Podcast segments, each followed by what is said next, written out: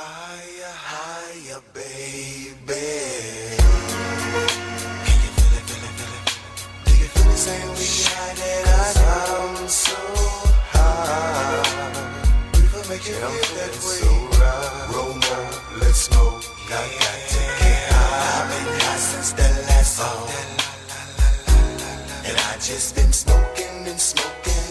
Another another up. You know that we can really ease your time I smoke a reefer, that Indo high makes me fly. If everybody smoked the blunt, relieve the mind, the world could be a better place. If everybody took a break and we all just get wasted.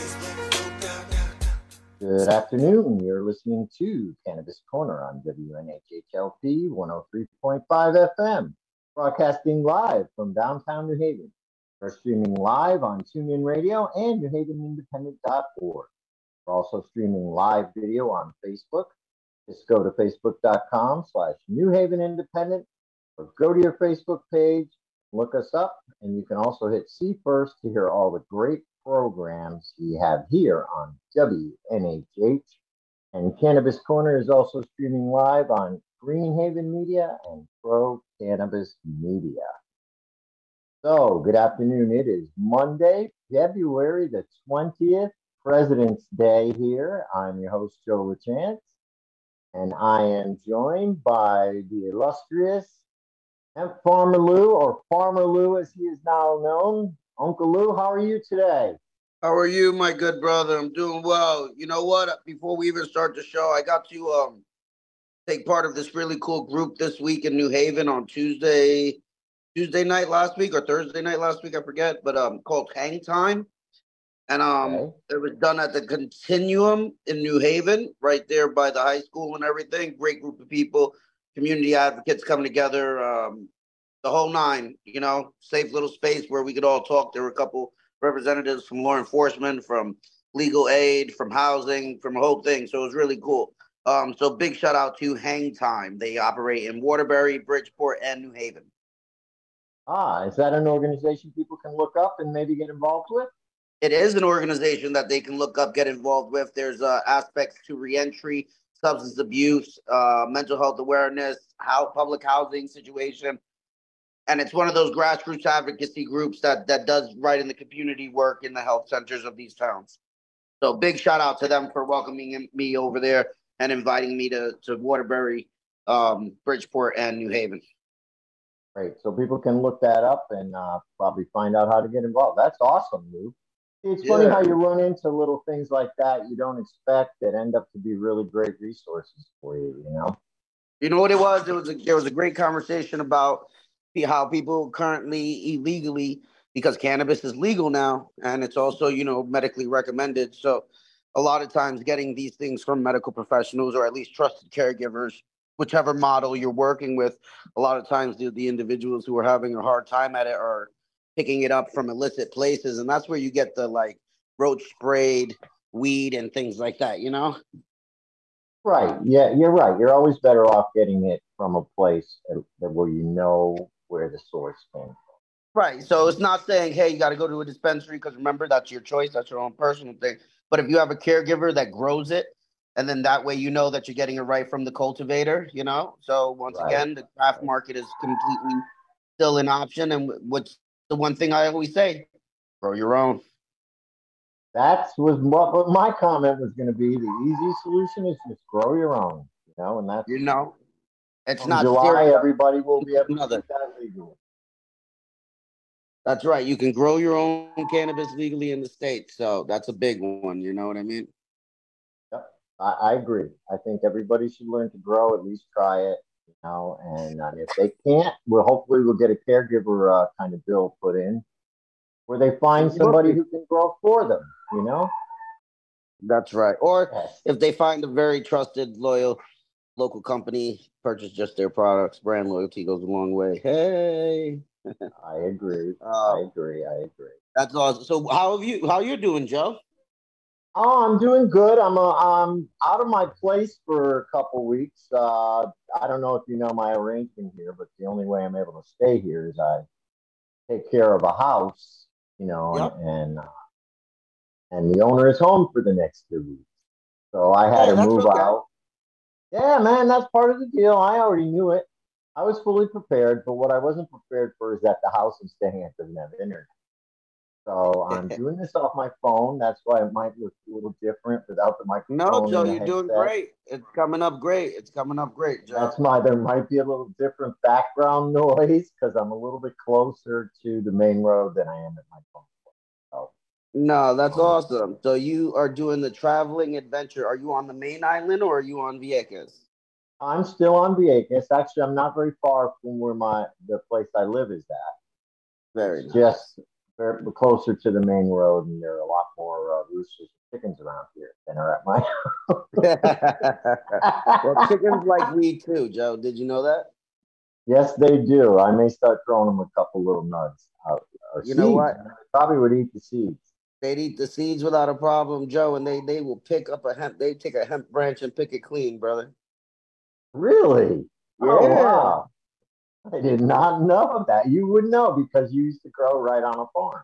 Yeah, we just do it right in there. The chickens will destroy it, brother. And then whatever, and then especially with like uh you know, you get uh on the corn, you get like corn borers and things like that. And they love all that. The chickens are omnivores, you know, they'll eat everything. They do. They do. They eat cat food. Yep. So they, especially here on this island. That's pretty Puerto Rican of it, but yeah. well, they're wild chickens here, dude. They live. They just, they just live anywhere they want to. You know, there's plenty That's of trees right. for them to roost. Because people don't know, chickens actually do. At Oh, least yeah. the roosters fly up into the trees, and that's where they sleep. Yeah.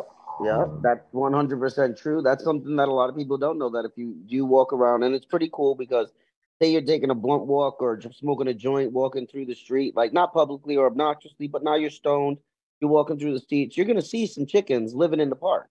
You know, if you sit at the Yes, park bench, Absolutely. you sit at the park bench to smoke a joint or something, bring some popcorn or something with you because the chickens are gonna be walking around. They're gonna you're gonna be seeing all generations Oh, of yeah. chickens. You see a whole thing. Oh, I do. Right outside my door, dude. They're that close. When I walk out in the morning, there's like 10 chickens out there. And some of the mothers have little babies. And it's interesting to see because they actually have a whole family structure. Yep. The rooster leads the way, and the hen, and then the, three, the little chicks if they're in. Oh man, it makes it makes for a smoke because that's where you know we are the we are the weed show. So it's always nice to bring it back to that part. But nature, sitting with nature is amazing. You know, shout Oh, out to Connecticut because they do their hikes and that's something that is continuously enjoyed. And when you take that, you get to see wildlife in Connecticut and New England. But say you're taking that walk around San Juan, um, you're taking that walk around San Juan or any place in Puerto Rico, there's gonna be chickens, there's gonna be lizards. You know, Yeah. you're not gonna see the you're not gonna see like New York rats or something there. You're gonna see a ton of chickens and iguanas though. Chickens, iguanas, little lizards, and horses. Lots of horses, especially here on Vieques. There's a few on Uh-huh. the main island, but when the Spaniards left, they left all their horses. Yeah. So that's another pretty cool thing. And all it does is relate back to, to the way we want to live life, be one with nature, and kind of continue preaching that this plant is a good plant and we aren't good, bad people.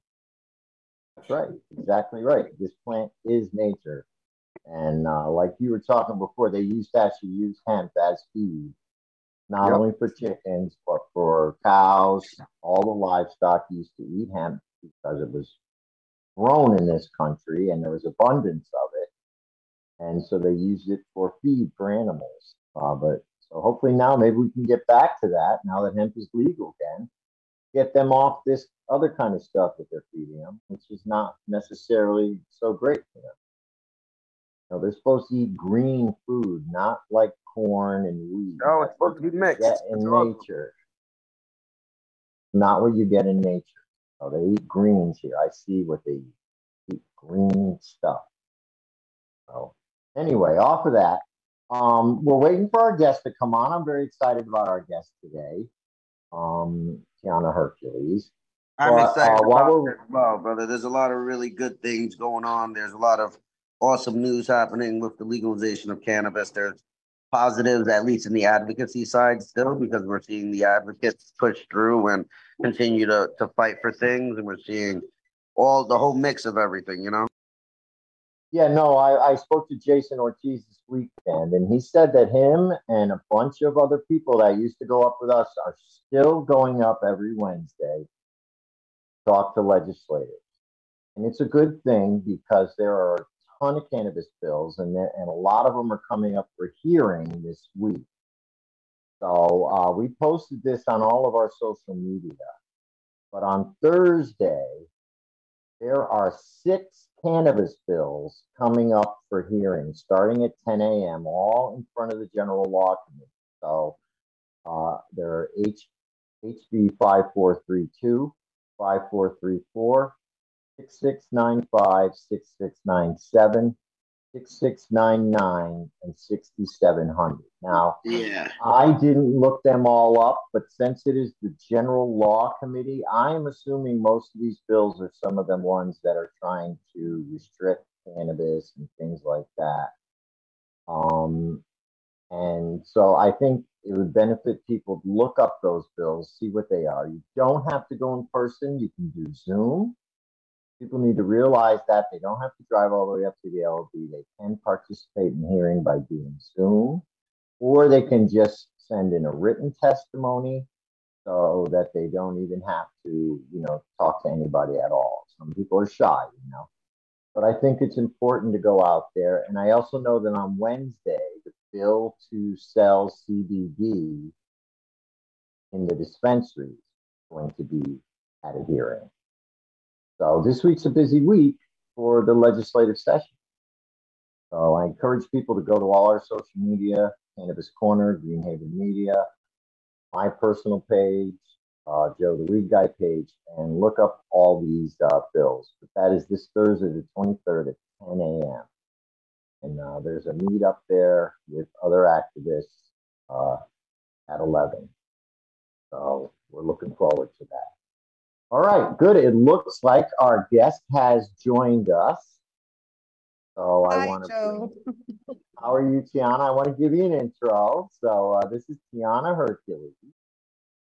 Tiana is the founder and high empress of Lady Jane, a luxury cannabis lifestyle. Tiana is a visionary leader with a track record for excellence and advocating on behalf of the marginalized in her beloved community of Hartford. Believes in the power of innovation and leverages her spirit and faith to lead a life of love and joy.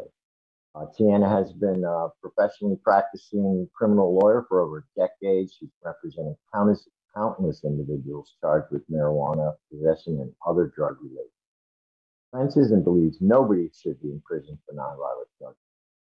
Tiana also serves on Hartford City's council is a proud mother to three children ages 17, 15, and 5. Has practiced in the areas of immigration, family law, and civil lit- litigation. Tiana has served on several nonprofit boards, including Mutual Housing of Greater Hartford, NINA, Girls for Technology, and the Board of Deacons at Asylum Hill Congregational Church. She was an appointed commission, Connecticut Commission for Children, Women, Seniors, Equality and Opportunity. Past, she was employed by as a special assistant, former mayor Pedro E. Segarra. Miss Hartford, Miss Hercules loves Hartford because it is rich with innovators, leaders, amazing arts and cultural scenes, some of the best eateries in Connecticut. Under her Lady Jane brand, Tiana advocates for conscious consumption of cannabis and believes that everyone should be empowered to leverage plant med- medicine on their journey to self-compassion and self-love. Tiana's company, Connecticut Cultivation Solutions, is one of six, one of the 16 DIA cannabis cultivators through her company, she has already started rolling out her social equity plan, most recently hosting a pardons clinic to expunge criminal records and donating $10,000 to Capital Community College. She is excited to bring an elevated cannabis experience to Connecticut, employ people from her community, invest the profits directly back into her community. Welcome to the show, Tiana. How are you? Thank you so much, Joe, and thank you for that um, introduction. Um, I'm doing really well. Um, first, thank you so much for having me on. I definitely catch you and Luis and the teams uh, banter every so often on uh, Facebook and other places where it's posted. So very um, informative and entertaining show. So I'm really honored to be here. I'm sorry about the little mix up earlier. I had to do a press release, a press conference. We are announcing that we're running again for city council. So I was coming from city hall trying to um, shuffle around. So, but I'm here and I'm excited. Wow. Well, yeah, from your intro, I can tell you got a lot of things going on. So it's a lot. It's, a lot. it's, it's very good. It's good to stay busy. So, well, I'm glad you were able to take the time out to talk to us. Um, you know, I wanted to touch base with you a little bit. First of all, how do you juggle everything?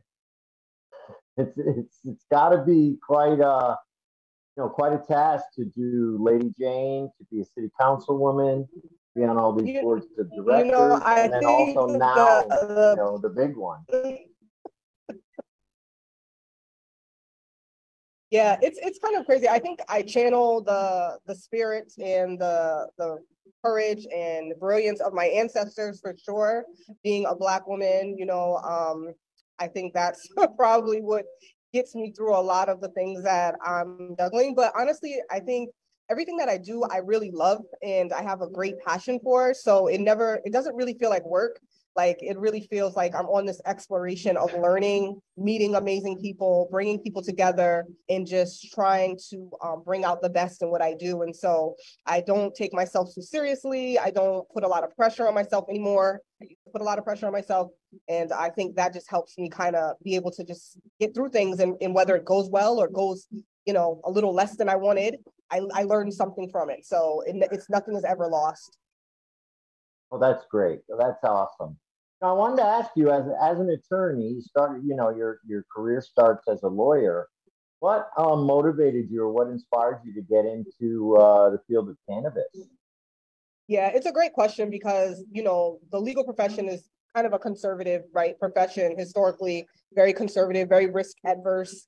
Certainly wanting to always be on the right side of the law, so to speak. But certainly, um, you know, I bring who I am to everything that I do, right? And so I'm a product of an urban environment. I'm a child of the 80s. Um, I'm someone who has seen and uh, witnessed and even um, felt up close and personal in my family dynamic the the um, ravages from the war on drugs, and so kind of knowing all of this in the background and that very being very much a part of my story um, looking at my position as an attorney and looking at it as a position of privilege to figure out how can you change the dynamic? How can you be an instrument for change? And so um, you know that's why i went into criminal law really defending and providing a voice for those who don't, usually don't have anyone to speak up for them but as we began to see you know legalization sweep through the country really wanting to figure out how do we ensure that people who have been impacted by this drug war those who have been cut out of opportunity, those communities that have been, you know, ravished by um, this criminalization, how do they become stakeholders in this emerging industry? And so that was part of um, on the entrepreneurial side, which really sparked my interest, really trying to figure out how to ensure more representation um, at these cannabis, you know, tables, so to speak. And then also um, the pandemic mental health standpoint and growing up i had a, a, huge fear of any type of anything that was deemed a drug and so unfortunately that fear led to a lot of um, misinformation about cannabis. But um, through the pandemic and learning more about the plant learning more about the power of the plant and the wellness benefits it really um, was something that I started to leverage and consume for my own self care and mental well being, and, and realizing, okay, all, all, that we know and learned and been told is not correct, and um, being able to utilize that information to to break down the stigma and break down the fear and the demonization of the plant um, has is also a big part of what kind of led me into um, wanting to be a cannabis entrepreneur as well. Right, because I mean, there's so many levels to it being illegal away. You know, not just the fact uh, that it took away very important and a very critical medicine and industrial product from us for over 80 years, but the backlash from you know the war on drugs and the way that they enforced the law and the amount of people who are incarcerated or who have been affected in some way by the, the criminalization of this plant is is so expansive that people don't even realize it how deep it goes. Because not only does it affect the person who got arrested or the person you know whatever affects their whole family you know and, and then by affecting the family it affects the people around them and i think uh, we have a great opportunity Exactly. to try and right some of those you know right some of those wrongs so I, I guess we could say the pandemic brought something out positive for you because you took that time to really learn about the plant and and start utilizing it in your own life and realizing it that it's not like you know where you just smoke a joint and watch TV and eat munchies and all that that there is actually benefit a medicinal benefit and a healing benefit so Absolutely. that up as a positive thing No, absolutely. You know, and it's like it kind of it's mind-boggling and also frustrating, right? When you think about all the things the pharmaceutical industry will push on to people, you know, in terms of, you know, man-made substances that we know that ultimately aren't very good for us, right?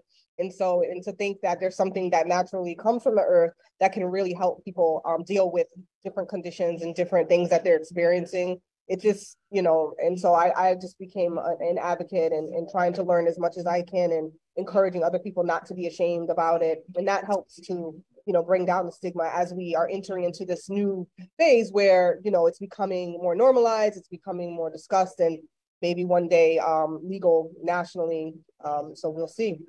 Oh, One day soon, one day soon, definitely. And this is another big thing about that I really appreciate as you come come out Tanya, and you're sharing your story is um we get to see individuals that don't look like what people like to generalize and stereotype as a stereotypical stoner looking individual. You know what I mean? You're you're a professional, you use the a legal product in a responsible manner and you know we can it's i'm very happy to stand shoulder to shoulder with you and say we're peers you know what i mean? And i look like a very stereotypical stoner. And you know and then people say oh wow you all use cannabis? Yep yep even me i look like the stoner and that's a professional over there that's a lawyer that person over there is a doctor that person over there is a uh, um, a pharmacist, you know, and it it helps normalize it and just speaking and talking and showing your face and doing all the things you do really push the normalization of the plant so much further. And it's uh something that's commendable and we really appreciate you coming out and doing your thing. Thank yeah, you, I think it's important. the credibility that being an attorney who is pro cannabis really lends to, you know, the whole the whole uh we all have our credibility. You Uh, well, that's what I'm saying. No, I'm- professional that's- joe that's what I'm saying. We are because you know, being a lawyer, having a radio professional, the community is made up with people from whole different aspects of life. Some Every like you said earlier. It's amazing. wouldn't you wouldn't normally think would want to get involved in cannabis.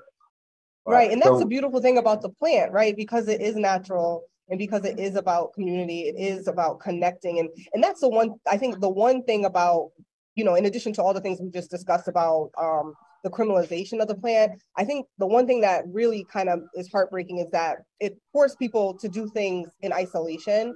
So you smoke in isolation, you hide, you know, you go into your, you know, your own room or what have you, smoking in the basement, you go behind the trash can and it really what i love that i'm seeing now is it really is bringing people back together now that it's being de- destigmatized and because that's the original intent of this plan to share it in community and to um, be able to really recognize that what transcends all of our labels is our humanity right? And our com- Mhm. compassion for one another. And so regardless of whether you're a lawyer doctor black white brown or whatever we have this common thread that runs through all of us. And i think that's that's the beautiful thing about about the cannabis community that I'm hoping to see more of in Connecticut.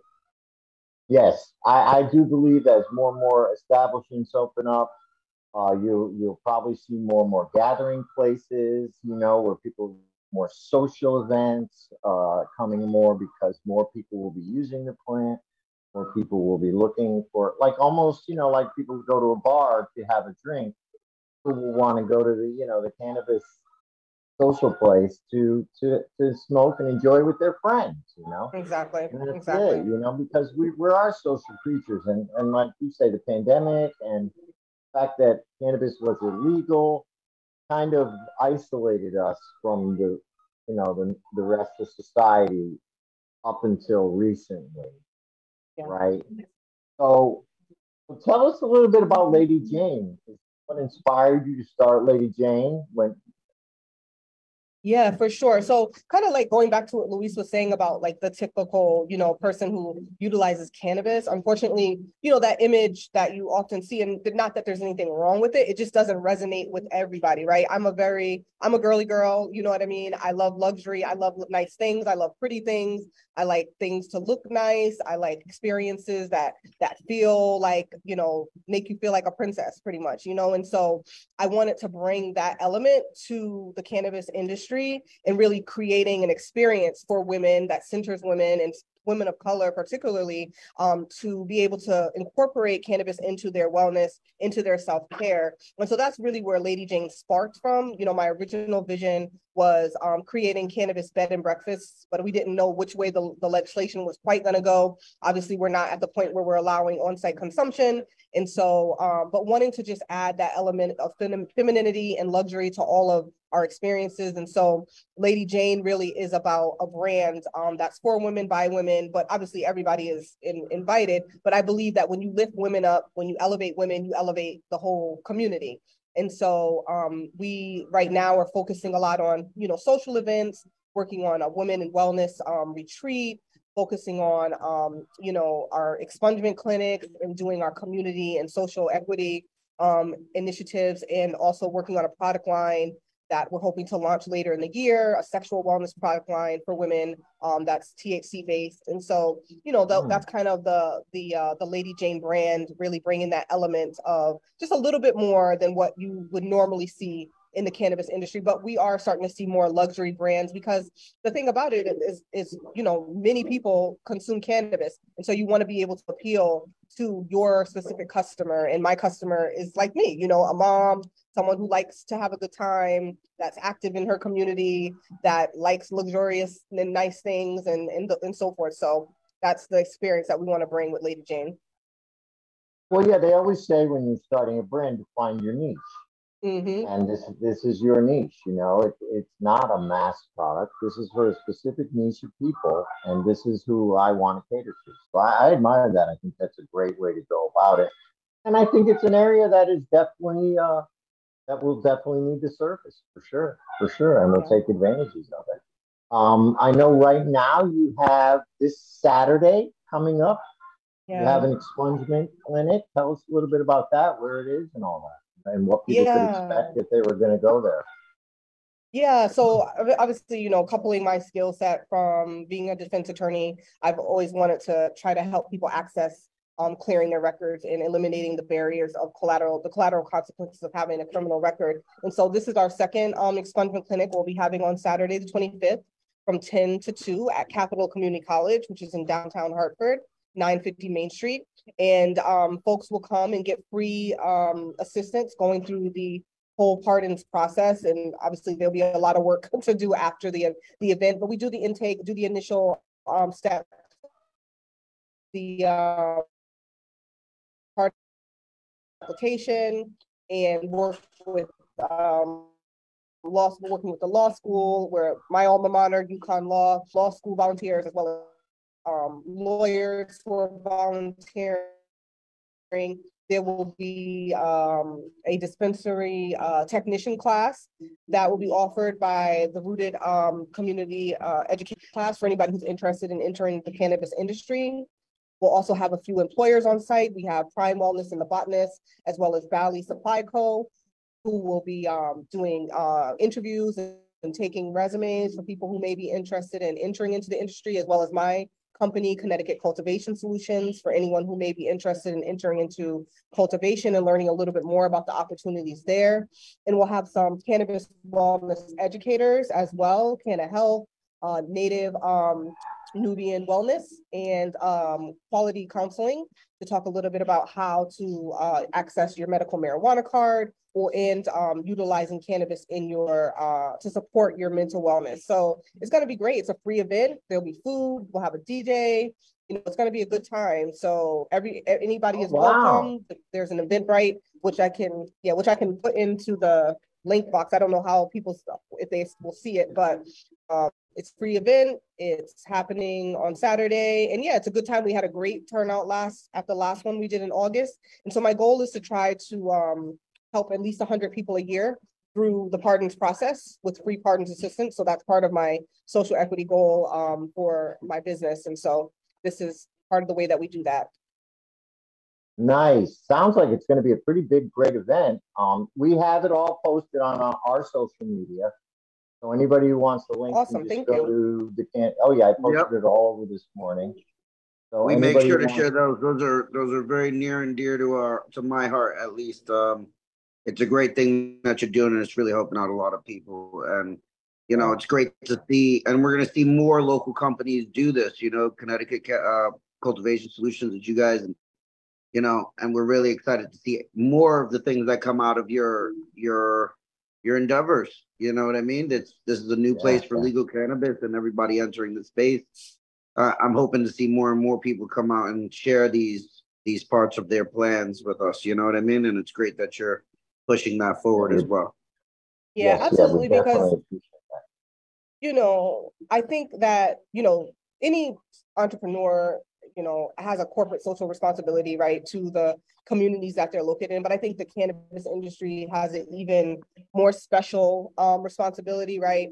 Um, given the past harms from what the criminalization of uh, the war on drugs, and then as you were saying, Joe, Oh, like the generational and community impact that that has, and certainly no one business is going to be able to ameliorate that and totally, totally redress that ju- injustice, but I think that we all, if we collectively, you know, all of the operators in this state who will be part of this emerging industry, if we all came together around some uh, similar initiatives, I think we can have um, the opportunity to really elevate the whole state. And um, that's what I, I look forward to working and collaborating with my peers in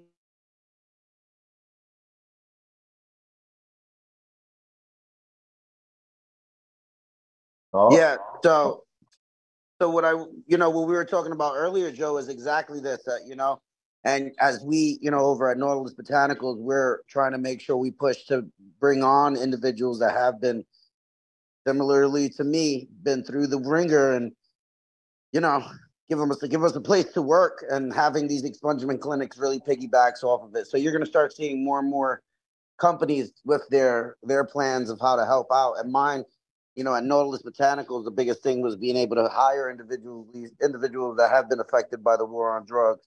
Um, and the pardons is a good way for those who have been incarcerated to get in on it. So Yeah. I'm really excited to see that moving forward. You know. Yeah, Tiana, now does this tie into the governor's bill where he, um, you know, expunged a bunch of small cannabis convictions, but then there were people who had to apply to the court in order to get theirs expunged? Is this for those people? Yeah, so my expungement clinics are for anybody with any Connecticut conviction in the state who would be eligible for uh, an expungement. And essentially, the rules in Connecticut um, for the pardon, you know, the pardons process are three years after misdemeanor, five years after a felony, can't be on probation or parole. Um, all of your restitution have no pending cases, no nolles in the last 13 months, right? So the the the uh, clean slate bill that you are referring to Yes. for any low, low level cannabis uh, offense, it's gonna be automatically erased through, so that's a, um, a legislative remedy, um, through, through the, through the legislation, right? And so you'll be able to have those automatically erased, but you may have other offenses. I, I, don't know many people who say there are, certainly there are people who have those, but only have those, those is very rare. So you still would need a process by which to uh, erase those other offenses. Now, the law also changed to where anything that's a D felony or less will be erased automatically in a certain um statutory time without going through that process. But that, I don't know when those are supposed to start happening. I believe sometime in the summer. The thing that I've learned, and I'm not an expert in this though, if you are not a citizen and you receive this judicial or this legislative remedy, it doesn't count the same way an executive level pardon through the absolute pardon process would count for immigration purposes. So it's it's even though I do think it's a great thing, it didn't consider kind of all of the factors and people coming um, with various um, other variables in their history. So having that absolute pardon through the executive process, which um, you go through the board of pardons and parole, I think is right now still very much worthwhile, even though it takes some time to get through it.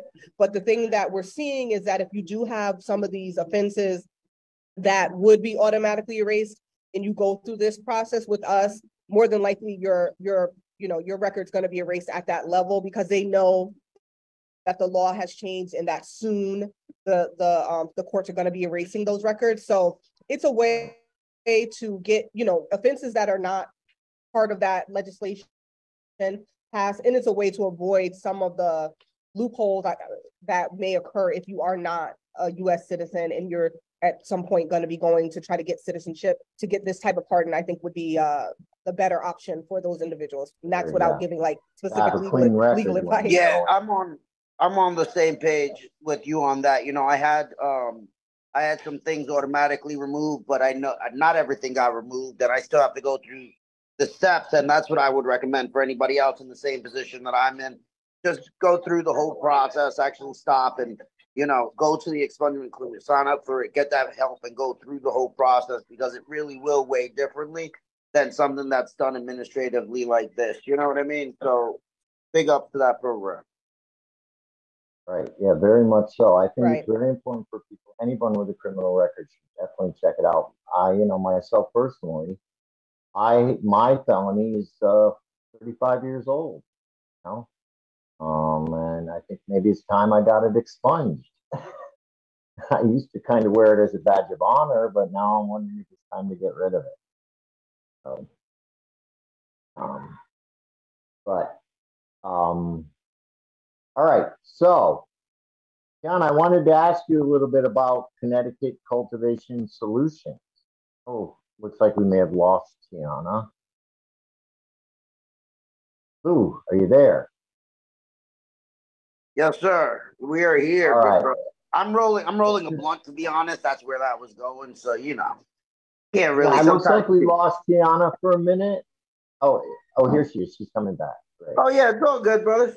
You pop in, Yeah, pop you out. know, You know how it goes. how it is with sometimes It's radio, brother. Sorry, the, the Wi-Fi is giving me a little bit of an issue. I apologize about that. It's all That's good. all right. We're I have to radio. We're enjoying the day. That's all right. We're all kind of doing it off our mobiles. Um, so I wanted to ask you a little bit about Connecticut Cultivation Solution.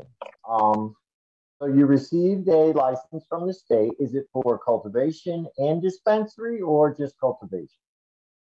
Yeah, so the way that the uh section one forty-nine um licenses work is that we primarily will be able to cultivate, cultivate, manufacture and produce um under that license in in but in addition, we'll be able to open up two other businesses to be to to be vertically integrated. And so we have the option of doing retail, delivery or something else. And retail um from an economic standpoint and just looking at the the landscape in Connecticut makes the most sense. So we will be opening two retail um establishments as well. So it's really exciting because that was always my initial vision after the bed and breakfast to have, you know, really, um, I'm very much a place, space, space type of person, creating a space where people can come and connect and enjoy and, you know, kind of be in community. And you can't really do that in a cultivation site, even though it's a wonderful opportunity. And I'm super excited about being um, one of the first cultivators for adult use.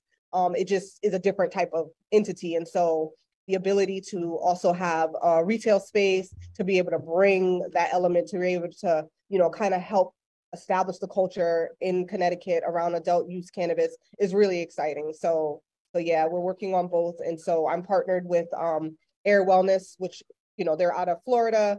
Um, so they are my partner in the uh, cultivation endeavor, and you know, we're really we're really excited. We have some property that we've identified, so we're going to be building a about a sixty-five thousand square foot facility, which is a huge undertaking, but um, really excited about it. Hopefully, do a Where will lot of good in the located? Will you community. be serving Hartford? Yes, we will be in Hartford County, so um, we will be very close to Hartford. Couldn't find the space in Hartford proper, but it's a stone's throw away from Hart, from Hartford. Interesting, so- you're not the first person with a license who has told us that, that Hartford is very difficult to find space for a retail cannabis dispensary. And it's interesting, Hartford is probably one of the places in Connecticut that could use it the most. Cultivation, Joe. Cultivation. Oh, cultivation. Yeah, so the retail, I'm really hoping we will be able to have the retail, at least one of them in Hartford for sure. Um, I think that is a, a much greater possibility than the cultivation, unfortunately, but um, it's gonna be great Yeah. because we're gonna be in the county and it's gonna be good. Yeah, taking taking uh, cultivation into the inner cities is really hard. Like we Yeah. like we're in Bridgeport, so that was uh that was an undertaking in its own, and it's still an undertaking. Um, you guys are in Hartford County because trying to get it to Hartford itself, man, that would be. Hartford's tough. Hartford is Yeah. tough um, for is. space, for everything, especially because it's a whole new industry. It's not like there were already established facilities ready to go, you know? Exactly. So it's pretty cool. We're really excited to see everything that you guys got going on. Um, we're really excited. Yeah, And and I'm I'm sure excited, the you know, that. brand will be a big part of that, right? Yeah, absolutely, absolutely. Um, working through those details now and figuring out how it's all gonna come together, but you know, that's what people have, you know, come to know um a little bit in the state, so I'm excited to put some Lady Jane products on the shelf and get them to my ladies to help them, you know, help them in their uh sexual exploration and their wellness journey and all that good stuff. So, so yeah, it should We do we do a private label uh, oil CBD Delta Eight based, and depending, then they go out to a couple different states. We do different formulas. Uh, we'll send you some just for something. You know what I mean? Yeah, no, please do. Uh, Um, Yeah, yeah, yeah. Because because that's one thing we keep talking about. We're gonna supply in town. Uh, we're we're still doing CBD, you know, for the foreseeable future as well. So we'd love to help every all, the cultivators in their CBD endeavors because hey, it's uh it's part of what we do. No, that's that's Right. awesome. Yeah, I actually have a formulation. I'm gonna I'm gonna we'll we'll we'll talk, Luis, so we can um see how we can maybe get something yeah, going. spaces together. It's all about that, and that's what I think. I'm you know forwarding the conversation a little bit more. You guys have always taken the uh the time to make sure your gathering places are welcoming for your, your educational events, your social events, or your entrepreneurial events. So I really look forward to what the brand can do moving forward into the next round of spaces. You know what I mean? Um, I really like the Lady Jane brand as a whole. It, it's Thank it you. That means speaks value. That means a lot coming from you for sure. And you're definitely one of, you know, my mentors in all of this. You know that have a very special place in my heart for you, uh helping me through a very uh rough time in my life. Oh, Um it's all good. That's all, it's all good. It's all good. It's all good. It's the world is beautiful and we, this plant is beautiful. That's all we continue to say. I tell everybody that we don't. It's all good. This plant is beautiful. yes. I didn't even, I already know. Good. But yeah, it's, it's gonna be good. This is, this is exciting. This is so exciting. I mean, um, Connecticut, I think is gonna be, you know, even though we're a smaller market here, I think because of the community that we're creating amongst the, the operators and, um, those who will soon be in the industry, I think it's gonna be a real collaborative and successful market here in Connecticut. And we're, you know, we're uniquely positioned between New York and Massachusetts. And so we're gonna get a lot of overflow and all of that good stuff. So I'm, I'm excited for what's to come here. Right. No, I am too. Um, uh, real quick, have you looked over any of the bills that are in, uh, in the legislature this year? Any of them, uh, especially, uh, stick out to you that would be worth supporting? Yeah, certainly the one regarding, um, you know, decoupling from two eighty E and, and being able to write off business taxes for, at the state level. I don't have the number up in front of me right now. It's somewhere in my email. Um, but that, I believe it's a House bill. Um, that bill, I would say is certainly something that all of the operators and even those who are cannabis enthusiasts should be in support of because it's going to allow people to make larger profit margins, be able to do more business and be more successful in their business and survive. Um, not being able to write off, you know, what would be an ordinary business expense um, because of 280E is a is a it cripples, you know, the the Well, um Yeah, We'll take it one step further. You know that 280E requires all of us that are banking to have special banking, which co- end up Right. costing the business 20, 30, 40,000 dollars a year extra just to have that level of securities. Imagine if these companies, all of us, because 280 that affects our company as well, our bottom line. But imagine if that fee wasn't there, we'd be able to lower the cost of our product. We'd be able to Right. operate at a at a at a better margin and actually be able to operate like any other business. And that would Right. bring the cost of cannabis down for the end user. That's why. So when people go, why should it why should it matter to me if it's for a big company or something? Well, it just lowers the price of the end product. right. And so being able to pass that for all companies. right you and being able to pass that savings very on to the consumer. rule. Yeah. And and being able to pass that savings on to consumer, right? It allows the the the industry to thrive. It allows the the business to do more um around its social equity efforts, allowed to do more around its community impact, allowed to hire more people. So it's just it just allows for so much more. So the bill I just pulled it up. It's a House Bill 5413, an act authorizing the deduction of certain business expenses by cannabis establishments. And that I believe is going to be on for testimony, a hearing on Wednesday, the twenty-second. Um, Oh, so so if that's the other anybody, bill. Okay, good. yeah, so if anybody, it's gonna be with the Finance Revenue and uh Bonding Committee, if anybody is interested in that one. And then the other one, you know, um, I think would be an act concerning hemp licenses in the adult use cannabis market. And so that's House Bill sixty-seven hundred. And my understanding is that, you know, there's some, um, you know, concern around allowing the current hemp, um, growers, which I know uh, Luis is one of them, um, to essentially go, you know, straight into the adult use market. And, you know, at first I was, I was thinking, well, they should have the opportunity, right? Um, but I, once I, I have been educated a little bit more about how many hemp growers we have in the state, which is quite a lot.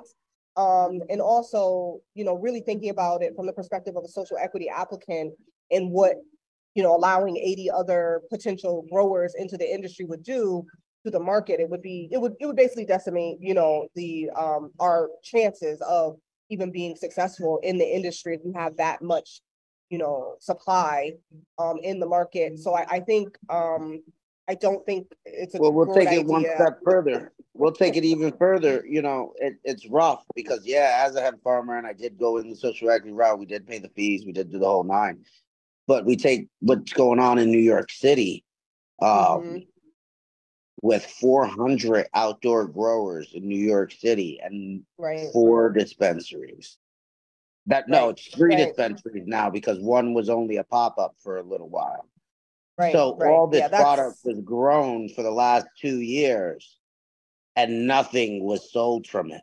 You know, so that product is laying down and then what what's the quality of that product come a certain time frame, you know what I mean? It's it's a tough, it's a tough, tough thing, but the way that the state went into it, you know, it's just not gonna it's Yeah. I don't believe that, you know, and I've haven't really come out and said it all, but I can't really get behind that one too much.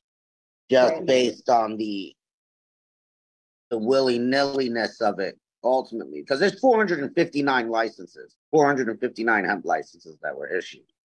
In a state that saw almost very little to no hemp business, because I am one of the unfortunate hemp farmers that put a lot of money in, grew a lot of product, and still had a very, very, very tough time finding a supply chain. I had to partner Right. with an out-of-state company for distribution. Right, You know, it, there isn't any out-of-state distribution for cannabis. So right. And that's what I think the, the effort should be focused on making the hemp industry successful. All of the industrial and commercial uses for hemp that we are not tapping into in the state, I think is a Oh, huge yeah. miss, missed opportunity. And so instead of trying to say, oh yeah, flood over into the, you know, adult use industry, let's make the hemp industry successful. Let's support that industry here with use that can that we really actually need to improve our environment so many things so i i you know i think that like you said it's a little short-sighted um and there's other there's other ways to support the hemp industry than just you know now you guys can have adult use cannabis um you know licenses i don't think that's the answer well, especially with what we're seeing in other states with the overabundance of supply the mm-hmm. overgrown we don't want this would that would make it start like at the second year. I mean, you know, we don't want the industry to get over flooded right away, you know, or at all. Right. Right. Yeah. So, so yeah, those are probably the two. And I, and I think there might be one around um, social consumption, um, you know, well, I take I, I would also take it one step further, not one step further, but to help the hemp industry, there's a bill in there that allows hemp products to be sold at dispensaries. That you know, it basically creates another over-the-counter product like the pharmacy aspect that they have. There, I see no reason why you couldn't support local hemp farmers by giving them that opportunity as well. You know that. Well, yeah, you talk about yeah, making the hemp industry successful, right? You just said that, yeah. Here's one way, right here. Right, right. exactly, exactly. Let them yeah, sell very... it in the stores. I agree. Right. That would give a big boost to the hemp industry yeah, I think that's a great a great point, Luis. Yeah. And I believe that is I believe that is a bill that is coming up for hearing on Wednesday as well. So mm-hmm. Wednesday and Thursday of this week are very busy weeks for hearings. And I think yep. people should look up because again, I said earlier in the show, you don't have to go in person. You can do it by Zoom and submit written testimony, but it's very important to let your voices be heard Absolutely. on these subjects. Any average, normal citizen, you don't have to be an activist, has the right and the duty to contact their legislator. You know what I mean? Because that's what they're there for. They're here to represent the people. So uh, I really encourage anybody who's listening to get involved and do that. I will be myself sending in testimony, uh, even though I'm not there right now. So it's, you know, it's key. Oh, well, we only got about two minutes left, Tiana. Do you want to give us a rundown of how people can reach you? Give us uh, the details of the uh, expungement clinic this Saturday again. Uh, you know, and any final words you might have for our listeners. Yeah, so I would say support, um, you know, support some of our initial adult use uh, retailers. We have Kennard Ray over in Manchester, who just opened up his um, equity joint venture with um, Fine Fettle. That would be one of the first things I would say, and continue to look out for all of us who are going to yes. be entering into this industry very soon. Um, and support, Absolutely. support, support. Um, the Pardons uh, Expungement Clinic will be this Saturday, uh, February 25th at Capital Community College, which is located at 950 Main Street, 11th floor. It's free. Um, even if you do not need a criminal record to be cleared, there are going to be education opportunities to learn more about the wellness benefits of cannabis, as well as careers in cannabis with some on-site uh, interviews and people taking your resume, uh, dispensary class and great free food as well. So we hope that you will come and join us from 10 to 2 o'clock over at 950 Main Street on um, in Hartford, Connecticut. We also, I'm also part of a planning committee that is planning a cannabis symposium that will take place next month. That's being sponsored by the University of Connecticut. And I just want to get up the right date because I don't, I'm so bad with dates. I don't want to say the wrong date. Definitely, if there's if there's any way to have us out for uh, to cover it, we'd love to. And oh, then yeah. whatever we can do to mm-hmm. help. All right. Yeah, absolutely. They are looking for press certainly to um help to help cover that. It's a research-based um symposium all about the science of the plant and so forth. So it's a lot of very heady um information, but it should be really good. I'm facilitating um a workshop on the legal a panel on the legal uh where we are at you know, in terms of the law. So that's going to be at UConn Student Union up in Storrs from March 16th through the 17th. So it's during, I believe, the spring break uh, weekend for the University of Connecticut. If anybody is interested in that, and I'll send you all the links for that as well. So those are all some right, of the things that we have coming up. And they can reach you at ladyjanect.com, correct? And yes, so you can reach me at hi. your social too, right? yep. Yep. So hi at ladyjanect.com. Uh, Lady Jane CT, Lady Jane underscore CT on social media and just Tiana Hercules on all the other socials as well. But uh, lady www.ladyjanect.com as well for our website to find out about what's going on with us. Great, great. It's great having you on the show, Tiana. Thank you so much for joining us. We are looking forward to the symposium on Saturday, but also all the great things you've got going on in the community. So again, we want to thank you for everything you do. Thank you for uh, you know joining us today. Uncle Lou, do you have any final words? Stay happy, healthy, and high, my friends. All right. Absolutely. Thank you so Very much for having me. All right, and you can follow us at Greenhaven Media, at Cannabis Corner Radio, at Joe the Weed Guy. Uh, if you want to know everything that's going on with the show and any events going on in Connecticut. Thank you so much. We will see you next week. I was gonna clean my room until I got high. I was gonna get up and find the broom, but then I got high. Uh, my room is still messed up, and I know why. Why, man? Yeah, because I got high. La da da da da da da. I was gonna go to class before I got high. Come on, y'all. Check it out.